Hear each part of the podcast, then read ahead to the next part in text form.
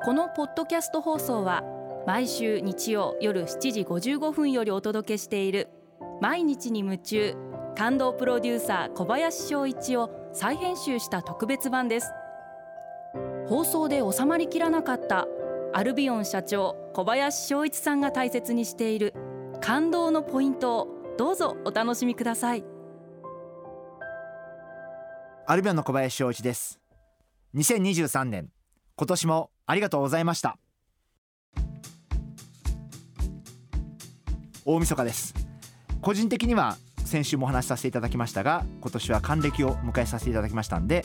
まあプライベートでも本当に、えー、お世話になっている方々に、えー、たくさんお祝いもしていただいて、えー、すごく記念に残る1年になりました。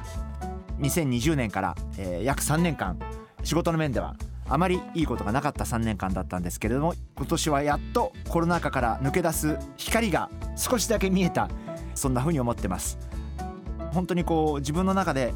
自分が想像しなかったところで期待していなかったところが実は自分の成功の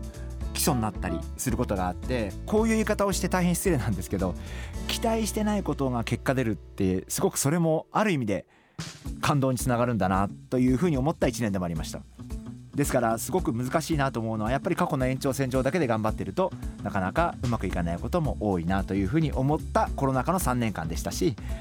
ですから来年はまた違った方向で新しい方向で努力をしていかなければいけないなというふうに思ってますしまああのー、やっぱり本気で少し、えー、新しいことにも挑戦をしなければいけないなということを改めて再確認させられた1年だったというふうに思ってます。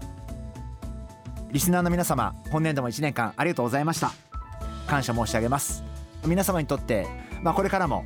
皆様に面白いと思っていただけるようなあるいは皆様のお役に立てるような、えー、そんなお話ができたらなあのそんなふうに思っています。来年度もよろしくお願いいたします。毎日に夢中。感動プロデューサー小林翔一。